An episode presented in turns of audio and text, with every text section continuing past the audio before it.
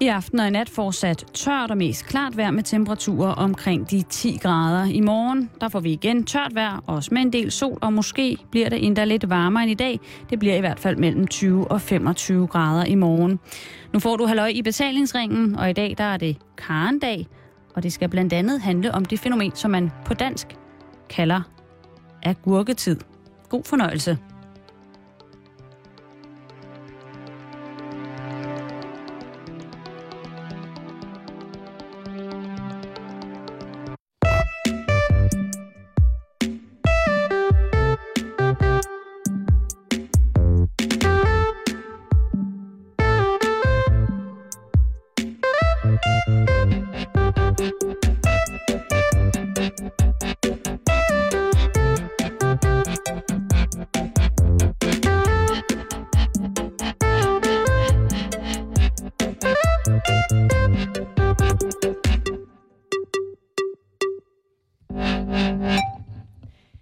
Rigtig hjertelig velkommen her indenfor til Halløj i betalingsringen.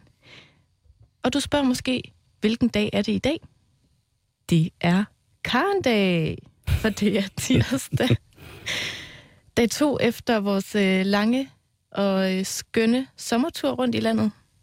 Simon, Ja, er, ja. Du, er du ved at være landet på begge ben?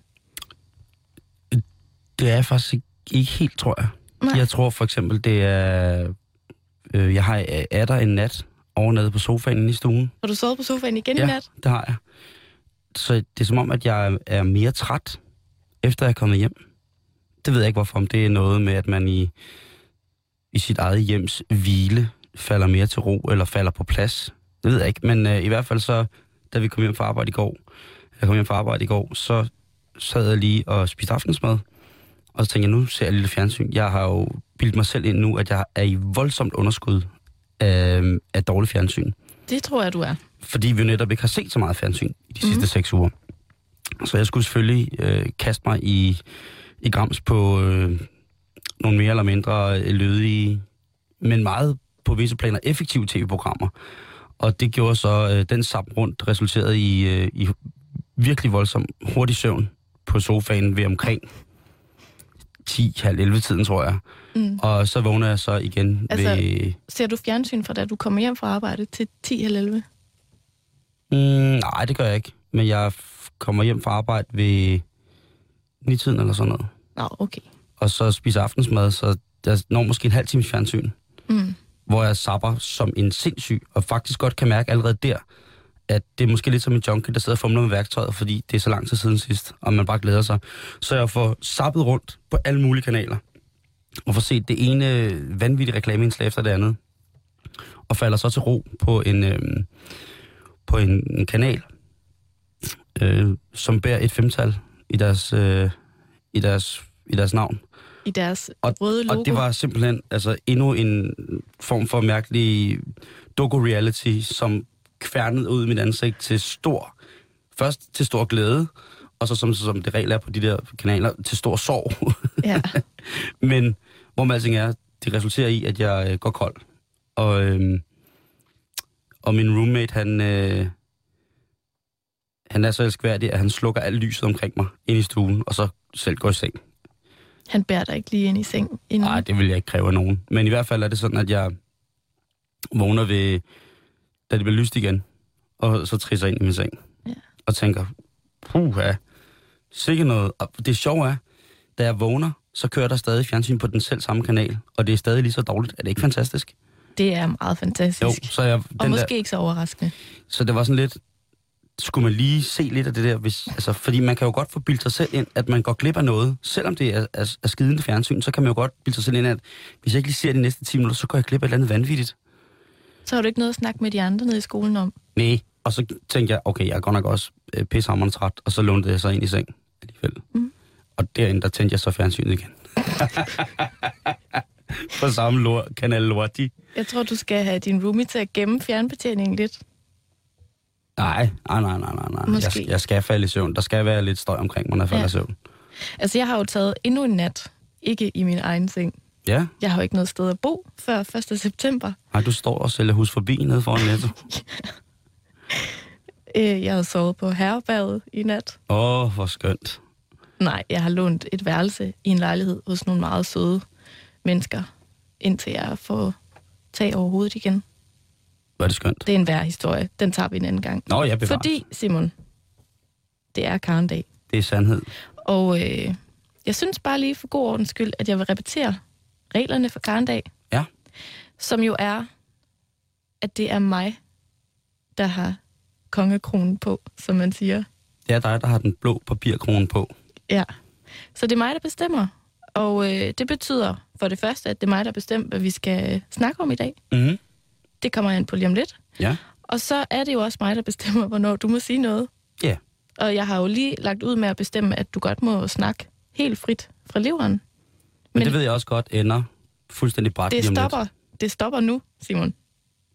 Så fra nu af, der må du meget gerne lige række hånden op, hvis der er noget, du vil sige, eller du har en kommentar, eller det er noget, du vil spørge om, eller, Ja. eller noget andet, ikke? Jo. Godt. I dag skal det handle om noget, vi har beskæftiget os rigtig meget med på vores sommertur, fordi at den jo er faldet sammen med det, der hedder agurketid. Og nu vil jeg gerne bede dig om at sige det på tysk. Sauergurken seid. Lige præcis. Og øh, jeg har simpelthen inviteret en, øh, en medieforsker med i studiet i dag, der hedder Mark, som skal øh, analysere nogle af de agurketidshistorier, vi har snakket om i programmet i løbet af sommeren. Og, øh, og sammen skal vi ligesom finde ud af, hvad er det her for et fænomen? Og jeg tænker, Simon, at jeg vil bare lige starte med at give dig et lille historisk overblik.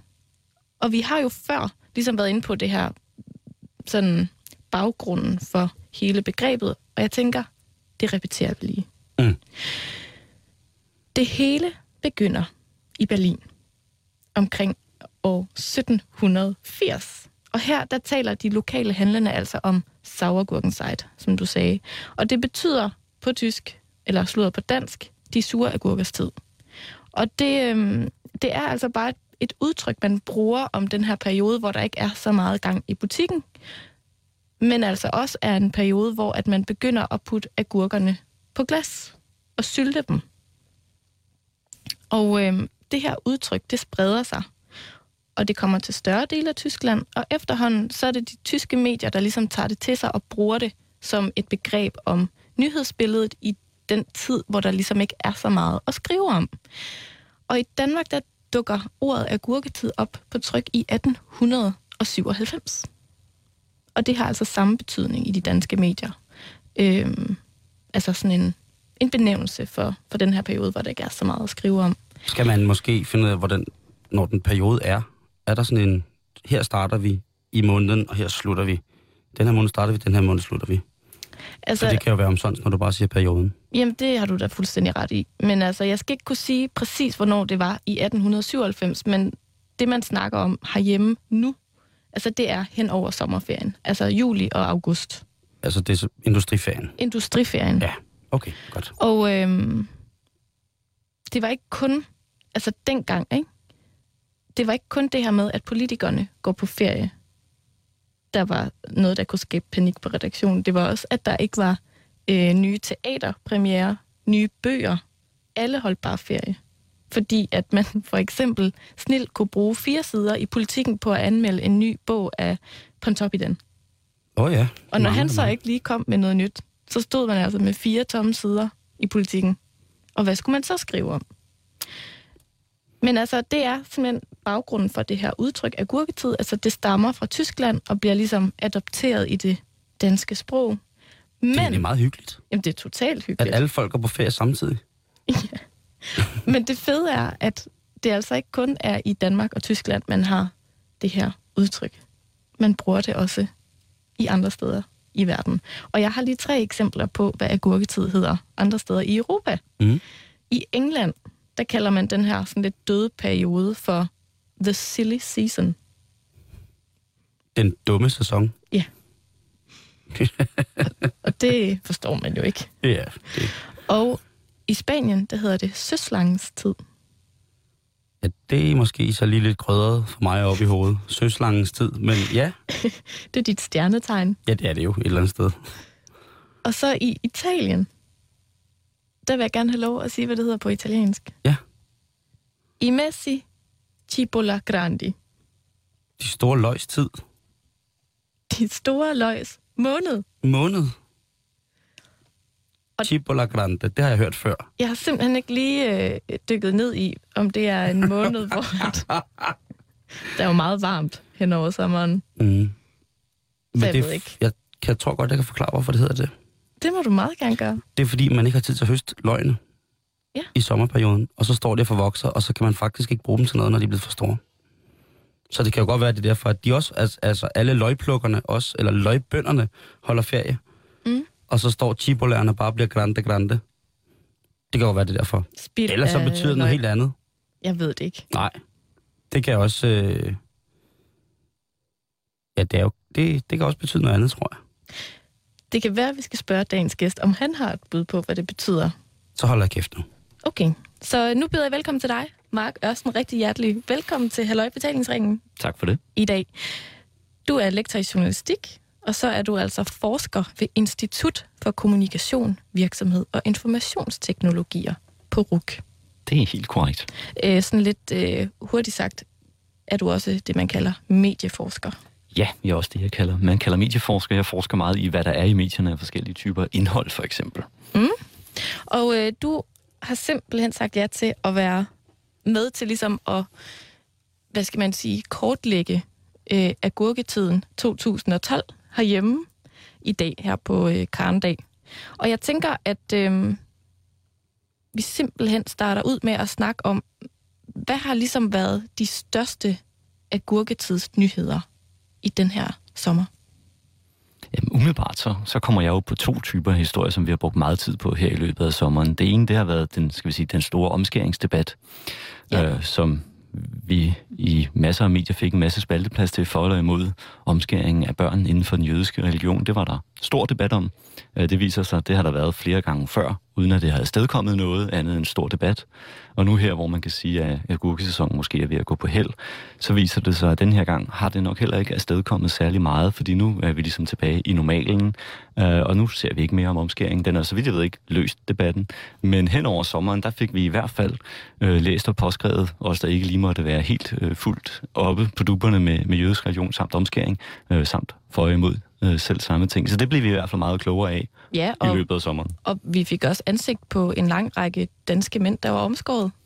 Ja, Ikke og, mindst. Og for dem, der var interesseret i det, så var der sikkert også nogle spændende nyheder at komme i det, ligesom der var forskellige typer af vurderinger, hvordan og hvorledes dette hjælp eller ikke hjælp i forhold til sexlivet. Så også der fik vi en debat, man ikke normalt ser i, i de danske medier. Jeg kan i hvert fald ikke komme på øh, tidligere, at medierne har brugt særlig meget plads på den slags. Så hele debatten om omskæring, som vi jo også havde med i øh, vores program, øh, en, det var en dag, vi var på Bornholm. Det var en øh, dag, hvor vi var på... Først var på Rovfugl Show, og så dernæst så snakkede vi om, ja lad os da komme lige til det, min omskæring. Lige præcis.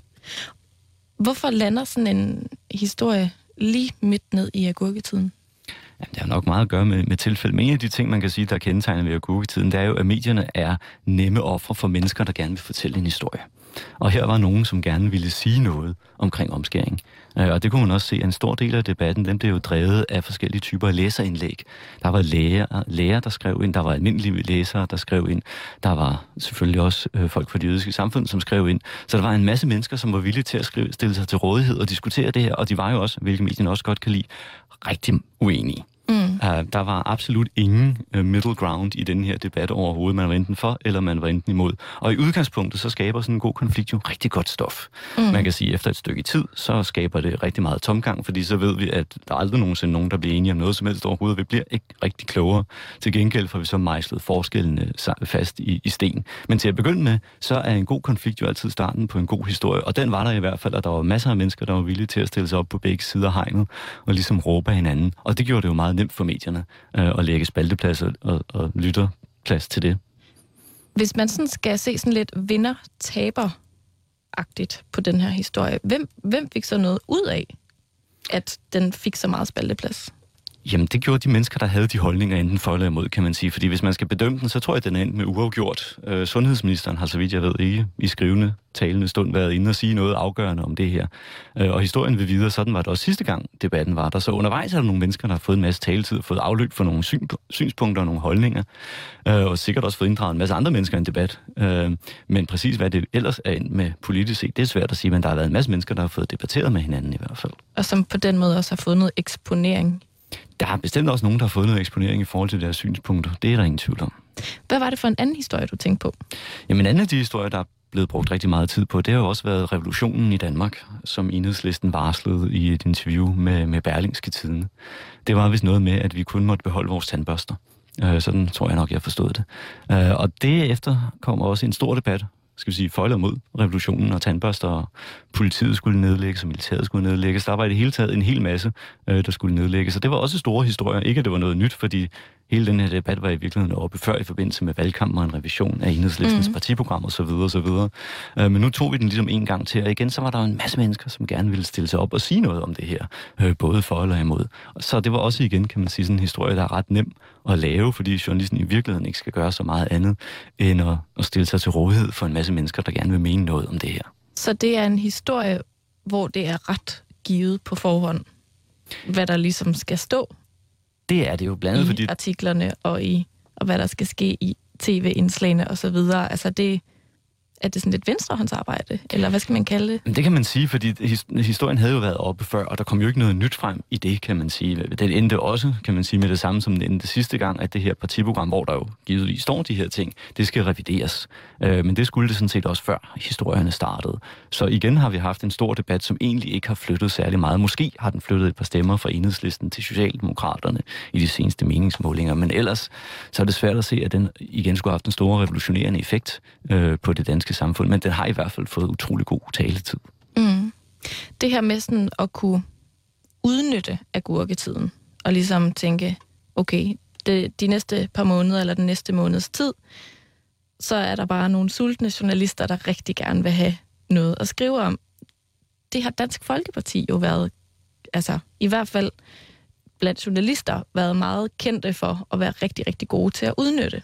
Det er rigtigt. Og øh, man må sige, at kan man sige, at, at Dansk Folkeparti lukker øh, agurketidsballet i år 2012 med Pia Kærsgaards afgang som formand for partiet? Altså siden vi nu bliver enige om, at vi sådan set selv bestemmer, hvor lang agurketiden er, så synes jeg, det ville være passende at sige, at de lukkede agurketidsballet med, med Pia Kærsgaards afgang, som jo kommer lige, som vi alle sammen vender tilbage fra sommerferien. Så det var vel egentlig meget god timing.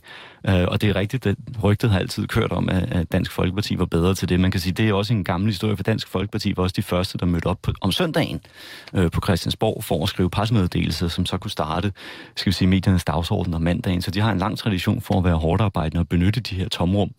Øh, og man kan jo også lidt undre sig over, at det er stadigvæk mest af dem, der, der husker at gøre det her, men de er i hvert fald rigtig gode til det. Og man må sige, at der er blevet snakket og skrevet og snakket og skrevet og snakket og skrevet om Pia Kærsgaard. Det må man sidste sige. uges tid. Man skulle næsten tro, hun var død. Ja, det var lige før, det var en statsmands begravelse. Er, er man sikker på, at hun ikke er død? Jeg er temmelig sikker. Okay. Jeg skulle bare lige tjekke. Ja, det tror jeg. Nå, men Mark, jeg har jo også inviteret dig i studiet i dag, fordi at øh, jeg rigtig godt kunne tænke mig at, øh, at bruge dig som en slags ekspert på nogle af de agurketidshistorier, Simon og jeg har snakket om i løbet af sommeren. Yes. Og øh, jeg synes simpelthen bare, at vi skal gå i gang. Og den første historie øh, er en, jeg fandt på øh, forsiden af Berlingskes webavis inde på www.b.dk, og den er fra øh, 2. juli 2012. Og øh, overskriften er, derfor smager tomater af pap. Ja. Og øh, jeg synes bare, vi skal høre den, og så, øh, så snakker vi om den bagefter. Vi starter faktisk et sted, og jeg ved ikke, om du kan huske det, men Øh, vi breakede en lignende historie i programmet øh, for en måneds tid siden. Øh, det skal handle om tomater, Simon. Det siger du ikke, Karen. Det skal handle om, at der endnu engang er gjort øh, en opdagelse inden for øh, videnskaben, øh, inden for tomatplanten. Øh, Hold. Hvis jeg ikke tager meget fejl, så var det, at hvad hedder det, øh, der var en, øh, hvad hedder det, en forsker, som havde færdiggjort over en lang årrække et det fuldstændig... 12 år, tror jeg. Det, der hedder en gene map, altså en gen, øh, fuldstændig fuldstændig optegnelse af tomaters gener, hvordan de er lavet. Han havde kortlagt, jeg tror det var ni forskellige øh, sorter inden for øh, tomaters gener. Men det er lidt noget andet, vi skal ind på nu. Nå, men bare det har noget med tomater at gøre, Det har noget jeg. med tomater at Det er gøre. jeg meget glad for, nemlig. Jeg læser højt. Ja, endelig. Derfor smager tomater af pap. Så lukker jeg lige øjnene og forestiller mig, at de... Hvad for noget? det er fandme dumt. Og vi er på Berlingskes øh, hjemmeside. Så er det godt. Ja, ja, ja så er det godt. Så ved man ligesom, at det er vigtigt. Så er der noget ved det. Derfor smager tomater af pap. Mm. Amerikanske forskere har identificeret årsagen til, at supermarkedets Må jeg gætte? tomater ikke smager så godt, som da du var barn. Jeg tænker, at man skal huske at tage emballagen af, inden man spiser dem. Man skal bare lade være at spise pappet. Ja. Øh, du er meget tæt på. øh, jeg, jeg synes, det her er meget godt skrevet, så jeg vil gerne lige læse det højt. Fedt. Og især fordi, at du jo er lidt ældre end mig, så jeg tænker, at du kan bedre relatere til det her, end jeg kan. Åh, oh, altså, ja. Du husker sikkert godt, hvordan tomater smagte og lugtede før i tiden. Det var dengang, man købte tomater i forskellige former og farver, og fik dem udleveret i en papirspose, der var lukket ved at krølle posen sammen mm. i toppen. Sådan er det ikke mere. Supermarkedernes behov for seværdige tomater har igennem de sidste 70 år. det er jo 70 år siden, du var barn Ja, det er tæt på, ikke? til en større ensartethed i vores købetomater. De er lige store, lige modne, lige røde og smager lige meget af pap. Desuden er de pakket ind i plastik og ligger i en plastikbakke. Det lyder som en der var altid sol om sommeren, da jeg var barn historie, men det er det ikke. Det var der. Et internationalt forskningshold fra University of California har nemlig identificeret genet, der ligger bag tabet af den gode smag. Nå, for satan. Og grunden til det så er åbenbart, at alle tomater smager pap nu. Jeg har ikke lagt mærke til det, men jeg er da glad for, at der er nogen, der har fundet ud af, hvorfor. Spiste vi ikke tomater til frokost? Jo, De smagte da godt. de smager faktisk meget godt. Men man har altså fundet frem til et gen i øh, tomatplanter, som har ansvaret for, for den her øh, specielle øh, papsmag. Derfor smager tomater af pap. Det her det var et lille lydklip fra, da Simon og jeg vi sendte direkte fra Roskilde Festival den 2. juli. Mark, hvorfor finder vi den her historie på forsiden af Berlingskes netavis? Ja, det er jo det, vi forskere godt kan lide at kalde for et utroligt godt spørgsmål. Øhm, jamen, der findes jo generelt noget, der hedder nyhedskriterier, kan man sige, hvis vi nu skal angribe det sådan lidt forskningsagtigt og sige, at normalt så er der nogle grunde til, at journalister vælger forskellige typer nyheder gennem de mange forskellige former for nyheder, de nu engang har, oplysninger, de har at vælge imellem. Det er noget med sensation og væsentlighed er det væsentligt for samfundet. Det er noget med identifikation, noget vi ligesom kan forholde os til. Øh, Og det er noget med nærhed og noget med konflikt, som vi talte om før. Og man kan sige, hvis vi nu bare skal prøve at lege nyhedskriterieanalytiker på det her, så er der jo noget identifikation i det her. Fordi vi, som du selv siger, vi spiste da tomater til frokost, altså, gjorde vi ikke. Du spiser tomater, jeg, jeg spiser tomater, Simon spiser tomater. Alle vores spiser. tekniker Nikolaj spiser tomater. Det er... Ikke? Altså, så midt i agurketiden, så er der plads til en tomathistorie for nu at blive helt frugtagtig, og det er jo fordi, det er noget sommersalater og tomater osv. Så, videre, og så, videre, ikke? så man kan sige, at på en eller anden måde, så er, er tomater noget, folk forholder sig til om sommeren, hvis vi nu skal prøve at være sådan lidt øh, analytiske på det. Så det er jo, det er jo noget, det er noget alle mulige... Altså ligesom man altid kan skrive gode historier om vejret i Danmark, ikke? så kan man også skrive gode historier om sæsonens grøntsager og frugter og sådan noget. Så det, det kan man sige, det er derfor, man blandt Mm. andet har valgt det. Journalisten, der så ligesom lægger navn til den her historie, øh, hvordan har han, hun fået ideen til den her historie? Jamen altså, historien lugter jo langt af, det er noget, man har set på en, på en hjemmeside et sted. Øh, for eksempel på den hjemmeside, vi har, der hedder videnskab.dk, som offentliggør alle mulige typer af forskningsresultater. Øh, og man skal jo huske på, at forskning kan jo være mange forskellige ting, og forskning kan ikke mindst være betalt af mange forskellige interesser. Ikke mindst forskning fra udlandet. Øh, og der findes jo for eksempel masser af såkaldt rødvinsforskning, som beviser, at hvis bare man drikker rødvin, jamen så er alt smukt. Øh, ligesom der findes kaffeforskning, som beviser, og som jeg jo tror på, for jeg drikker meget kaffe, at kaffe gør alting bedre, og man lever længere, hvis man drikker kaffe. Og lur mig, om der ikke også er nogen, der betaler for forskning i tomater, øh, for at finde frem til Åh. den rigtig gode tomatsmag. Og ikke mindst for at placere det mærke, man jo så sikkert selv arbejder for, som være den, Mm. der har den oprindelige ikke papagtige smag. Så hvis man skal spore den her historie, Ja. Så vil det ikke komme bag på dig, hvis det for eksempel er et større ketchup-firma, for eksempel, Et, Der er- et kendt internationalt ketchupfirma, som der sikkert er nogle stykker af. For eksempel. For eksempel, ja. der øh, har postet øh, flere millioner i øh, genforskning i tomater, som så har sendt måske en pressemeddelelse ud For eksempel. med de her forskningsresultater, og på den måde får tomater ud i, hvad skal man sige, I den store offentlighed. bevidsthed. Ja, også for at fortalt, der er noget galt med det produkt, der er i forvejen. Ikke? Det smager af pap, er postulatet mm. i Mhm. hvert fald. Ikke? Øh, Og så kunne det være, at der var et nyt produkt på vej, som så smagte af barndom og rigtig tomat.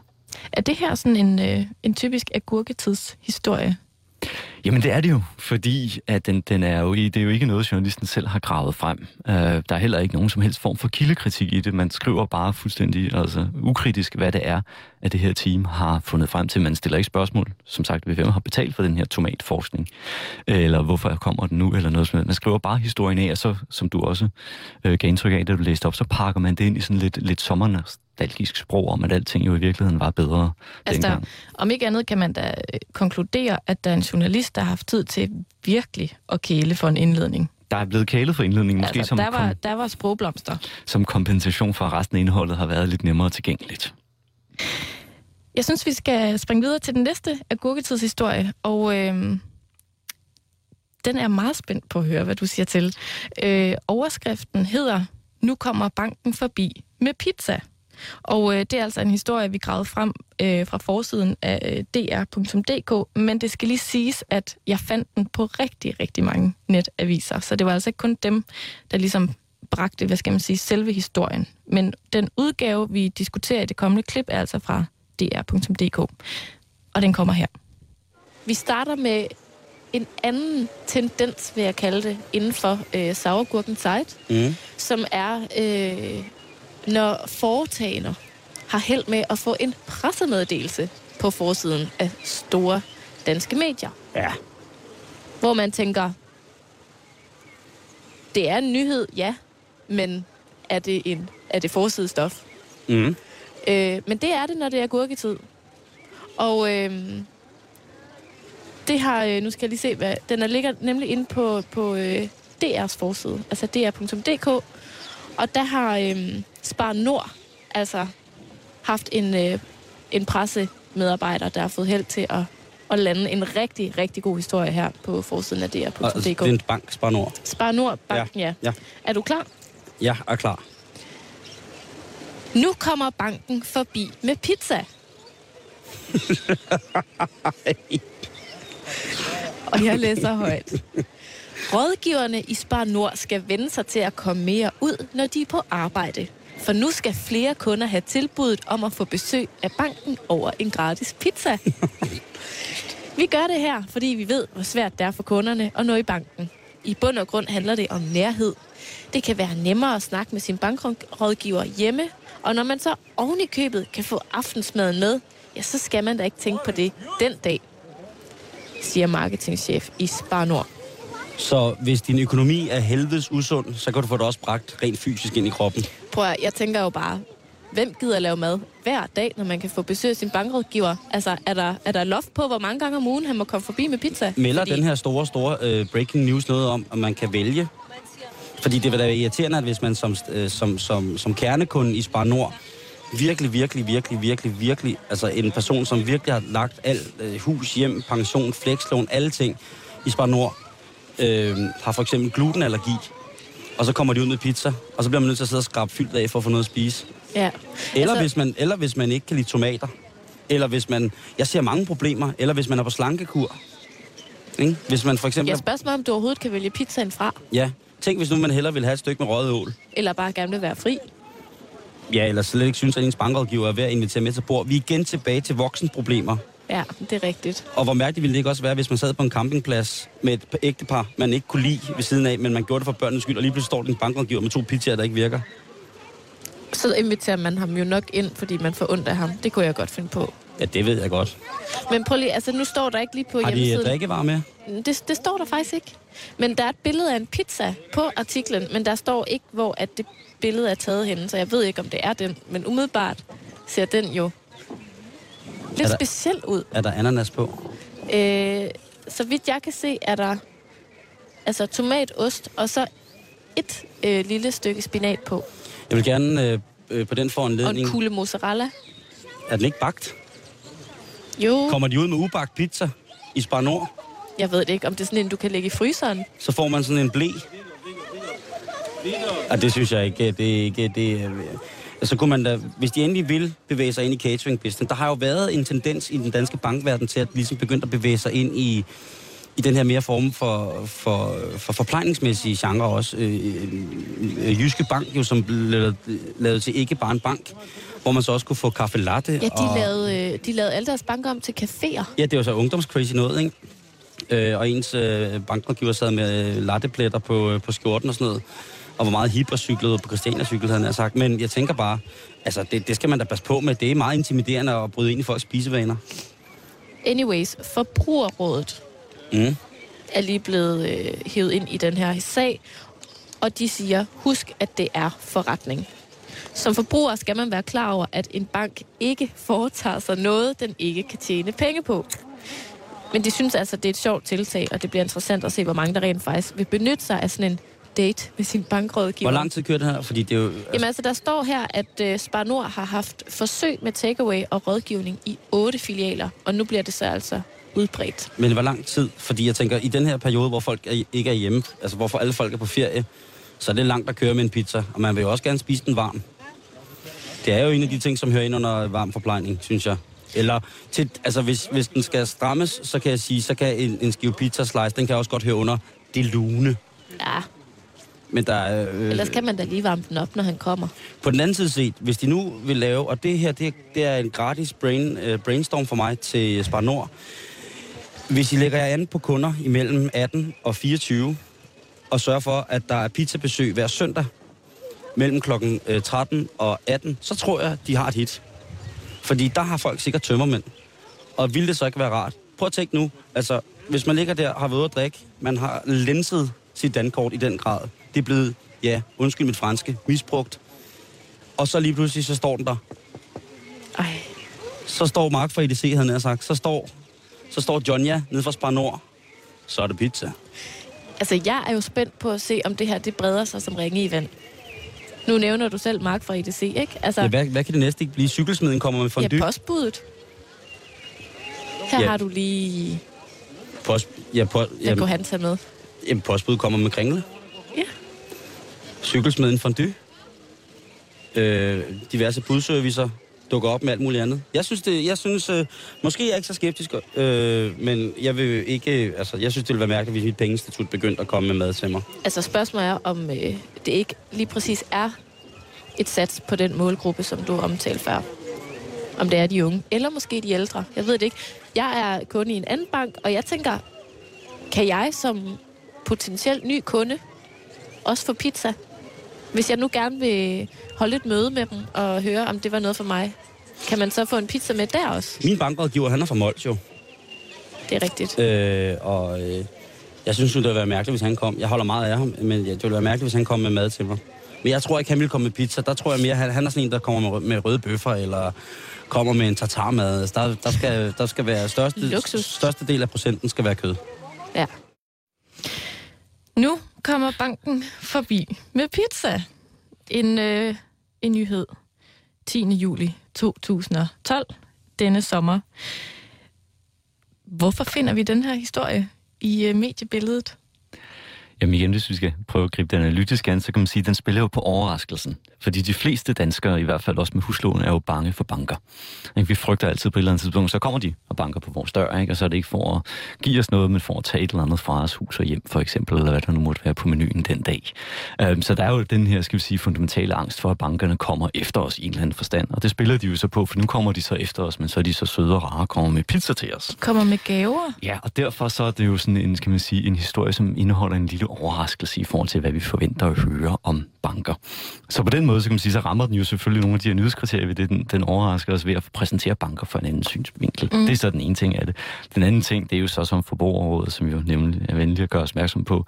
Banker er jo nogen, der gerne vil tjene nogle penge, og banker er jo i hvert fald til en vis grad involveret i den finanskrise, vi har på nuværende tidspunkt. Deres image er stærkt nedadgående i befolkningen generelt. De har måske også brug for ligesom at få nogle andre historier om sig selv derud i mediehavet. Mm. Og det er det her jo så et eksempel på. Som jeg øh, nævner i indslaget, så er jeg ret overbevist om, at øh, det er en pressemeddelelse, som øh, har fået held til at klemme sig ind i øh, på forsiden af rigtig mange medier den dag. Ja. Og øh, inden Simon han får lov at spørge om noget lige om lidt, så mm. kunne jeg bare godt lige tænke mig at spørge dig. Tror du, altså den her rubrik, nu kommer banken forbi med pizza, tror du det også var rubrikken på pressemeddelelsen? Det vil jeg sige, det der er en stor chance for, at det var, fordi at banker og andre aktører er blevet utrolig gode til at skrive pressemeddelelser, og undersøgelser har jo også vist før, at mange gange så går sådan nogle pressemeddelelser stort set rent igennem i medierne. Så det ville i hvert fald ikke overraske mig særlig meget, hvis det var den samme rubrik. Altså, så det vil ikke undre dig, hvis den her historie faktisk er en pressemeddelelse, som slet ikke er blevet redigeret, inden den er kommet i. Nej, det ville ikke undre mig. Eller det, ville nettet. heller, det ville heller ikke være første gang, at det var sket. Nej. Simon, du vil spørge om noget? Jeg kunne bare godt tænke mig at spørge, tror du måske også, der er en, en sådan værdi i, at øh, selvom den kommer uredigeret i pressen, så er der også en idé i at sige, jamen nu kommer der altså på et tidspunkt, hvor folk ikke tillader sig selv at gå i banken og snakke med deres bankrådgiver, eller være i kontakt med deres pengeinstitut, netop fordi de har ferie. Det vil sige, det er lidt billige point. De, man skal i hvert fald som kunde i det pengeinstitut ikke komme og sige, vi gør ikke noget for kunderne, fordi I kunne jo bare have udnyttet det her tilbud, som vi havde, mens I var på sommerferie. Øh, er det også en, en form for dribling, man øh, mange øh, folk eller institutter laver øh, i netop i agurketiden, udnytter, at jamen, vi gør en masse i den her kort periode, men når I kommer tilbage og skal egentlig skal bruges, så er det slut med lige præcis den her øh, øh gode, gode gerning. Altså det kunne man da sagtens forestille sig. Altså det er jo, banker vil jo også gerne både tjene penge og spare penge. Øh, Så hvis alle deres kunder pludselig sagde ja til pizza, så vil de måske nok fortryde tilbuddet en lille smule. Det er jo det der med at komme med et tilbud, øh, som, som ser godt ud, og som folk tænker, det er da egentlig meget sødt og rart af. Men i virkeligheden, hvis det kommer, skal vi sige, til realitetsbehandlingen, hvor mange mennesker har så tid og lyst til at spise pizza med deres bankrådgiver, men det er det giver udtryk for, at her, vi vil kunderne det godt i virkeligheden. Ikke? Vi vil gerne i kontakt med jer, vi er ikke kun... Så er det vi et callback i, i, i, starten af september måned, der hedder Ja, kundebesøg med pizza, kæmpe succes. Ja. Og så vil man sidde som kunde og tænke, det var pokkers. Jeg var i Bologna, og der kunne vi kun få rigtig noget andet pizza. De kom ikke helt der, derhen. Nej, men netop det der med, at, at man udnytter agurketiden. Det vil sige, at det er billigere for spalteplads, det er billigere for omtale, fordi så længe man gør noget, som bare er en lille bitte, bitte, bitte smule uden for den merkan- merkantile kommunikativs ånd, så får du spalteplads.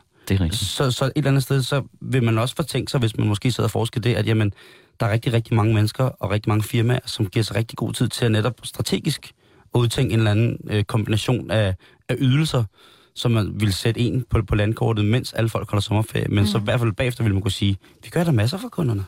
Altså, rent analytisk er jeg meget interesseret i at finde ud af, hvad forskellen er. Hvad er det, der sker i processen fra pressemeddelelse til forsidestof?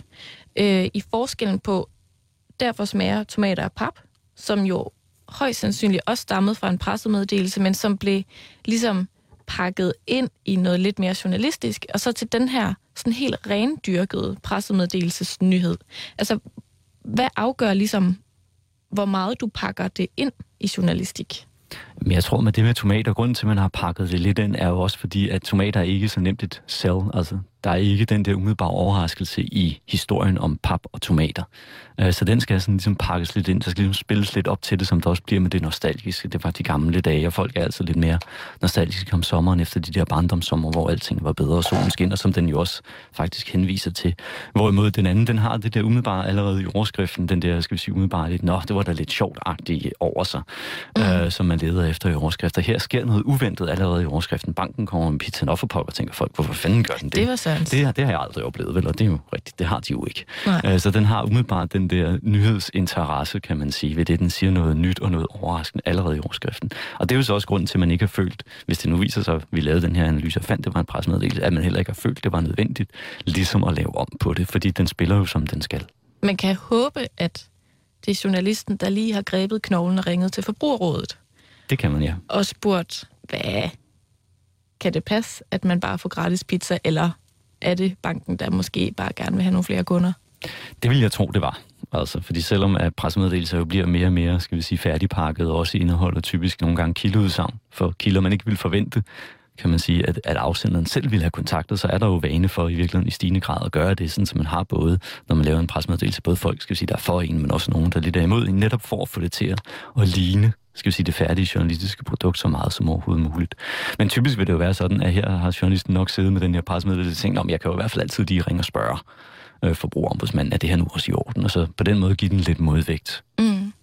Inden vi skal høre næste øh, klip, kunne jeg godt tænke mig at spørge, altså til daglig er du jo med til at uddanne fremtidens journalister ud fra RUK.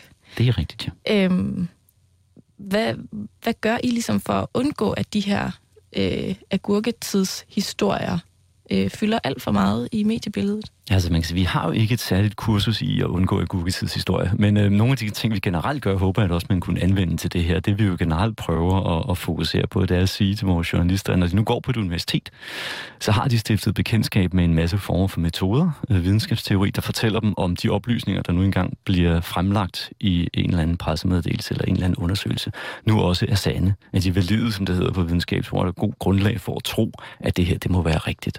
Og den type af metodisk kildekritik håber vi der meget, øh, de tager med sig også i agurketiden, sådan, som man typisk spørger sig selv i det her tilfælde, hvor kommer den her historie fra? Og hvorfor kommer den nu? Hvem er det, der afsender af den? Og er det i virkeligheden mit job som journalist at viderebringe noget, som ligner meget en pressemeddelelse og god PR for Spanor? Det er lidt ligesom, når man slår op i en avis, og man ser de her annoncer, som meget smart bliver sat op mere og mere som avisartikler. Altså med rubrik og underrubrik, altså overskrift og indledning og et stort billede med en fototekst. Og så står der sådan helt småt op i hjørnet annonce. Ja. Øhm, fortæller I også jeres studerende, at virkeligheden desværre tit er en anden, når de så kommer ud og skal arbejde som journalister? Det gør vi jo. Altså et af de store skæld og problemstillinger, der er jo for journalister i dag, det er jo grænsen mellem, skal vi sige, journalistikken og det kommercielle. Øh, og journalistik har jo virkelig et rigtig godt, altså god troværdig journalistik er jo virkelig et rigtig godt produkt. Det er der mange, der gerne vil have. Der er mange, der går ind på hjemmesider og læser, der er mange, der ser tv-nyheder, der er mange, der gerne vil bruge nyheder. Øh, og det har faktisk også relativt høj grad af troværdighed, øh, mange af nyhedernes øh, historier. Og troværdig information, det er der jo mange, der gerne vil, ligesom vil stå som afsender af og, og få deres budskab ud igennem. Så derfor kan man også sige, at der er mange, der gør, hvad de kan for at blive placeret i nyhedsstrømme, enten ved at skal vi sige, mime en tekst, eller ved at få deres produkter ind i nyheder. Uh, man ser jo også noget product placement i breaking news, altså minearbejderne, der for et stykke tid siden var fanget nede i en chilensk mine, de dukkede alle sammen op med solbriller fra en bestemt solbrilleproducent. Dem havde de sgu nok ikke fået dernede, vel, men lige pludselig så var de solbriller worldwide på breaking news i hele verden, ikke? Mm. Uh, så man kan sige, det er nogle problemstillinger, der på mange områder udfordrer journalisterne. Ja, men hvad, hvad siger I til dem? Altså, jeg tænker det her med, at man får en masse værktøjer og en masse sådan pumpet godt med noget idealisme måske også. Det er rigtigt, ja. Men at journalistens virkelighed måske lidt er en anden. Jamen det er den jo. Altså vi har jo sådan nogle forløb, det har de fleste journalistuddannelser, hvor journalisterne jo er ude i kortere og længere tid og også arbejder som journalist, mens de stadigvæk går på uddannelsen. Og der får de jo, skal vi sige, det der clash mellem, hvad at man underviser i, hvad der er realisme og hvad der kan lade sig gøre. Uh, men det viser sig også mange gange, så kan man jo faktisk godt tåle at sige nej. Uh, det er bare det der med, at man som praktikant ikke har lyst til at stå og være den, der siger nej til uh, redaktøren. Og så er der jo også sket det, øh, som, som forskningen jo viser, der bliver produceret flere og flere nyheder øh, af stadig færre journalister faktisk. Altså, jeg har været med til at lave sådan nogle analyser, hvor vi jo helt banalt har talt, hvor mange nyheder, der bliver lavet i løbet af det, vi kalder en nyhedsuge. Øh, og der er jo sket en markant stigning fra, vi lavede den undersøgelse i 1999 til vi lavede den i 2008. Øh, der er til gengæld ikke sket en markant stigning i antallet af journalister. Så de mennesker, der sidder derude på de enkelte redaktioner, de skal altså også producere mange, mange flere nyheder, end de skulle i gamle dage. Og det er en stor udfordring. Nu skal vi til endnu et klip, og øh, jeg ved ikke, om det er en praktikant, der har siddet alene på pinden her hen over sommeren, men øh, det er fra forsiden af Ekstrabladets øh, webavis øh, fra 11. juli 2012. Overskriften er, ægteskabelige problemer fik mand til at smide tøjet, og den kommer her. Men Simon, nu skal vi en tur til Kolding, Ja. som lovet. Yes. Og øh, nu bliver det vildt. Godt, jeg holder fast. Og øh, vi skal en tur til eb.dk, Ekstrabladets netavis. De skriver, ægteskabelige problemer fik mand til at smide tøjet. Ja. Og det er igen en forside historie. Politiet måtte i går hjælpe en mand i tøjet på en legeplads i Kolding. Det er ikke passende. Det er ikke, det er ikke i orden. Det her, det er jo sådan en, hvor man tænker, ryd forsiden. Der er en mand, der har opført sig upassende på en legeplads i Kolding. Jeg læser højt. tidspunkt af døgnet? Har der været børn til stede? Nej. Nej, jeg, nu, ja, jeg skal høre. Jeg er så nysgerrig nu. alle de spørgsmål, Simon. Rundstyk, Jeg kan slet rundstyk, ikke følge med. Rundstyk fra Møller. Uoverensstemmelser med fruen fik i går en 37-årig mand til at smide tøjet på en legeplads på Sedervej i Kolding. Ingen børn var på legepladsen i går formiddags, men en 46-årig kvinde følte sin blufærdighed krænket, da manden begyndte at svinge med kønsdelene og kontaktede derfor politiet. Politiet sendte en patrulje afsted, som ganske rigtigt fandt den afklædte mand på legepladsen. Mandens nøgne... Nøg, ej, jeg kan slet ikke læse det så vildt. Mandens nøgne optræden havde intet at gøre med, at han ønskede at vise sig nøgen for børn. Det var udelukkende for at demonstrere sin vrede over for hustruen, oplyser politikommissær Jørgen Lykkebak fra Lokalpolitiet i Kolding. Er der noget om, altså har det været, har det været uenighed om, hvem der skulle prøve hvad først? Øh, mand og kone imellem? Hvem skulle i bad først? Hvem skulle prøve hvad først? Det kunne godt være, at hun sad inde i legehuset, og han var sur, og han ikke måtte komme derind, så smed han tøj, eller hun var sprunget over i køen til rutsjebanen. Jeg tænker jo bare, to. hvis han, er, hvis han er virkelig, virkelig sur, og gerne vil sætte sin kone på plads, så kunne jeg godt finde... Mm, altså, så har jeg måske et forslag eller to til noget andet, han kunne gøre, end at gå nøgen ned på legepladsen og svinge sine kønsdele foran en 46-årig kvinde. Jeg har umiddelbart ingen andre løsninger på problemet.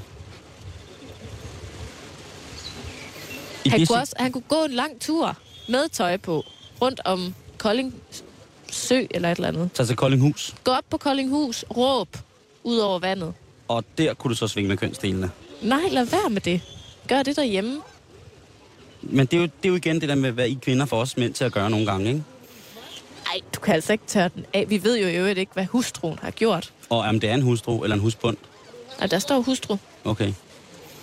Hvad tror du, hun har gjort? Jamen, Siden han er blevet så rasende, han har smidt tøjet og har... Ja, Jamen, jeg tror, der har været tale om den her form for omvendt pædagogik, hvor at øh, hun måske har smidt tøjet et andet sted og svinget med kønsdelene. Og så har jeg sagt, det er ikke i orden, så siger hvad er der galt med dig? Så han så gået ned for at statuere et eksempel. Altså, så er der taget op, været tale om, at han har statueret et eksempel om, at det er altså ikke i orden. altså jeg tænker, om vi er ude i noget med noget jalousi. Altså om det er noget med, at øh, konen har gjort ham jaloux, og så har han tænkt, fint, så går jeg da bare nøgen ned på legepladsen og møder en smuk 46-årig kvinde og gør mig tilnærmelser. Og så måske lidt uheldigt forsøg på at gøre sin kone jaloux. Jamen, det kan du selvfølgelig også. Og så er det bare ikke rigtig virket. Måske. Fred være med det. Så lad os i sommerperioden her, selvom det er varmt, og måske indbyder til, at det opfordrer til i hvert fald ikke gå ud og smide sit tøj på legepladsen. Altså hvis du bliver sur, så gå en lang tur. Så gå ud og smid dit tøj i indkørslen. Ned i garagen. I baghaven. Ja, Ja. sidste nyt. Krim fra Kolding, bragt på forsiden af Ekstrabladets netavis den 11. juli 2012. Hvilken slags historie er der tale om her, Mark? Jamen altså, hvis man er lidt ond omkring nettet, og nu er mange af de her historier fra nettet, så kan man sige, at man altid sagt, at der er vist ting, der sælger rigtig godt på nettet. Genererer en masse klik, og det ene, det er sex, og det andet, det er bløde dyr. Øhm, og her har vi, Knud var et stort hit på nettet, ikke? der var mange billeder. Altså Glad isbjørne isbjørn. unge. Glad isbjørn unge, ikke? Mm. Øhm, sex er også altid et stort hit, så en hvilken som helst type af historie, hvor man kan involvere et eller andet, der refererer, alluderer til sex, nøgenhed, et eller andet, er altid godt. I udgangspunktet, kan man sige, til nethistorier. Dem er der mange af. Så på den måde rammer den jo så, skal vi sige, kategorien af det. Kan man sige noget om, øh, hvor journalisten, der har bragt den her øh, webartikel, har fået ideen til den her historie fra? Det er jo så et godt spørgsmål. Det ville normalt være noget, der stod i døgnrapporten, som politiet ville offentliggøre i en lokalavis, for eksempel, fordi der plejer de at offentliggøre ravl og krat, hvad der er i døgnrapporten. Så det ligner noget af det. Det ligner ikke den helt store, skal vi sige, øh, dokumentaristiske kriminalrapport, reportage, selvom det jo bliver gjort i reportagens stil ved at sige, hvor det er sket henne, præcis henne i Kolding, så man får den der, skal vi sige, lidt dokumentaristiske tilgang. Det var på den gade, det var på det tidspunkt, og så videre, og så videre. Ikke? Så selvom den er meget kort, så bliver den pakket lidt ind i det dokumentaristiske. Kan man sige noget generelt om lokaljournalistik blæst op til store historier på de landsdækkende medier i agurketiden? Ja, det kan man jo godt. Man kan sige, at i agurketiden så er anything goes, og det gælder også om at tage de historier, der ligger ude på lokalmedierne, øh, og så gøre det til en, til en større historie.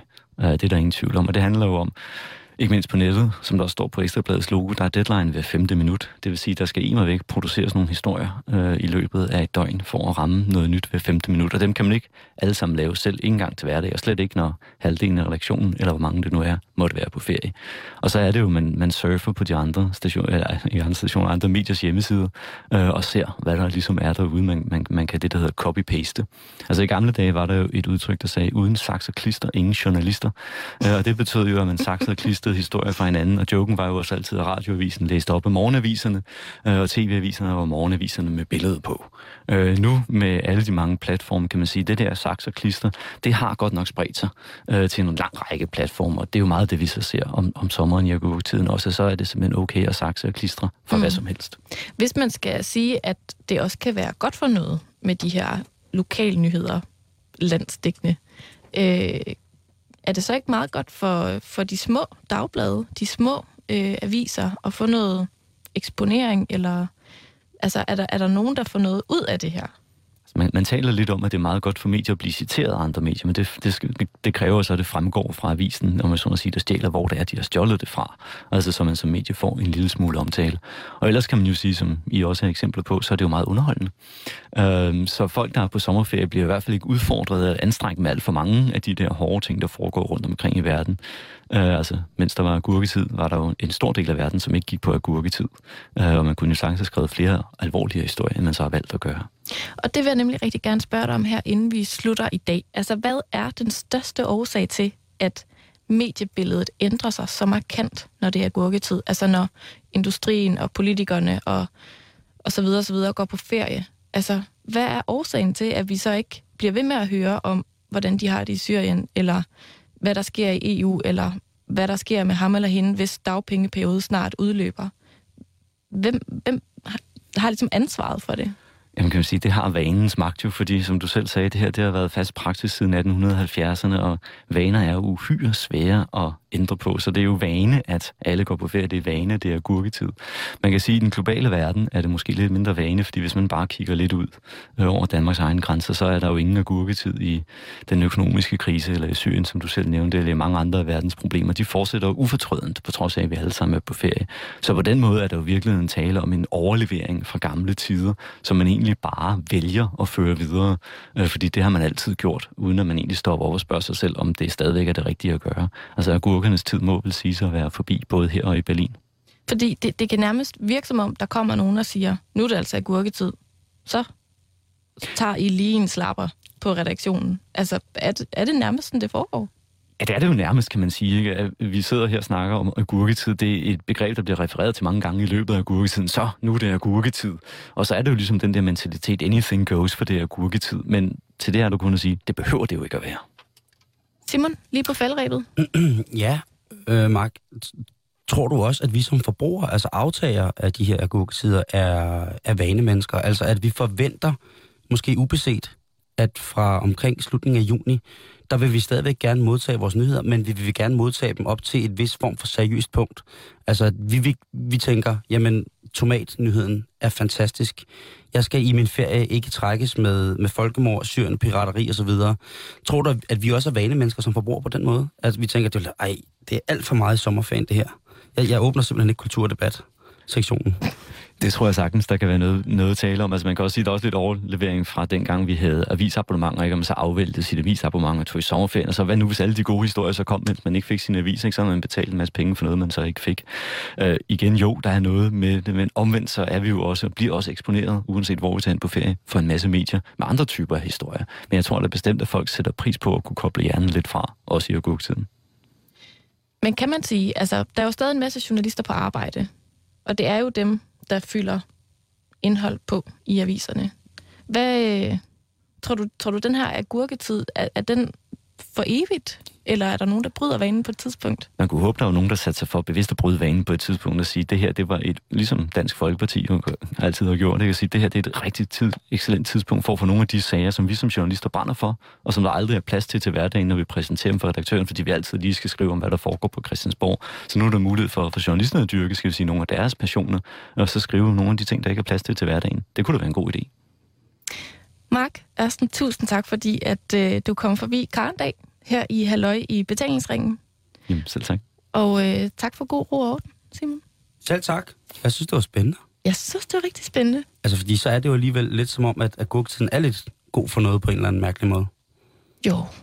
Altså, om ikke andet har vi haft det ret sjovt med at finde gode agurketidshistorier i løbet af sommeren. Og man vil jo også visne indeni, hvis det varede bare en uge længere, ikke? Måske lidt. Det, så vil jeg ikke overskue det mere. så vil det kun være Kanal 5 og sove på sofaen. Lidt, lidt højere likstal må godt komme på nu. Det er et mærkeligt ord, det der. Liks. Det er mærkeligt. Skal du hjem og se fjernsyn nu? Nej, jeg skal til Sneboldens fødselsdag. Ej, hvor hyggeligt. Vores venskabsvært på vores venskabsprogram på B3. Lige præcis. Ej, hvor hyggeligt.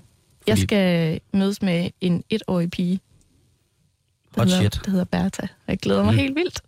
Skønt. Alle dem, vi skal se efter vores seks ugers ferie. Ja. Ferie. Tss, Arbejdstur. Mens vi prøvede at lave en forskel.